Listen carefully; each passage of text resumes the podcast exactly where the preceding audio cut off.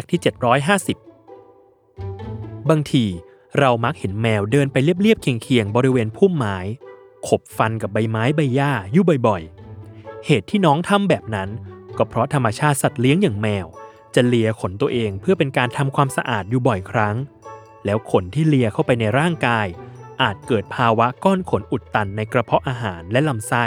ทำให้ท้องอืดท้องเฟ้อ และรู้สึกไม่สบายตัวอยู่เป็นประจำ นั่นทำให้พวกมันต้องดูแลรักษาอาการเจ็บป่วยเบื้องต้นนี้ด้วยตัวของมันเอง จากการแทะเล็มใบไม้ใบหญ้า ซึ่งประโยชน์ของการทำแบบนี้ นอกจากจะสร้างความเพลิดเพลินแล้ว ยังช่วยให้น้องแมวรู้สึกสดชื่น บรรเทาอาการไม่สบาย และปรับสมดุลภายในตัวอีกด้วย ซึ่งมีต้นไม้หลายชนิดที่แมวกินได้ และเหล่าทาสแมวอย่างเราก็ควรมีไว้ติดบ้าน อาทิเช่น 1. ต้นไผ่เงิน ผิวใบค่อนข้างสาก จึงช่วยทำความสะอาดช่องปากของแมว ขจัดก้อนขนในกระเพาะอาหาร ปรับสมดุลของลำไส้ และลดอาการท้องอืด 2. ต้นเปปเปอร์มินต์มีกลิ่นฟีโรโมน ช่วยให้น้องแมวผ่อนคลาย ช่วยระบบย่อยอาหารและละลายเสมหะ และ 3. สุดท้าย ต้นตะไคร้หอม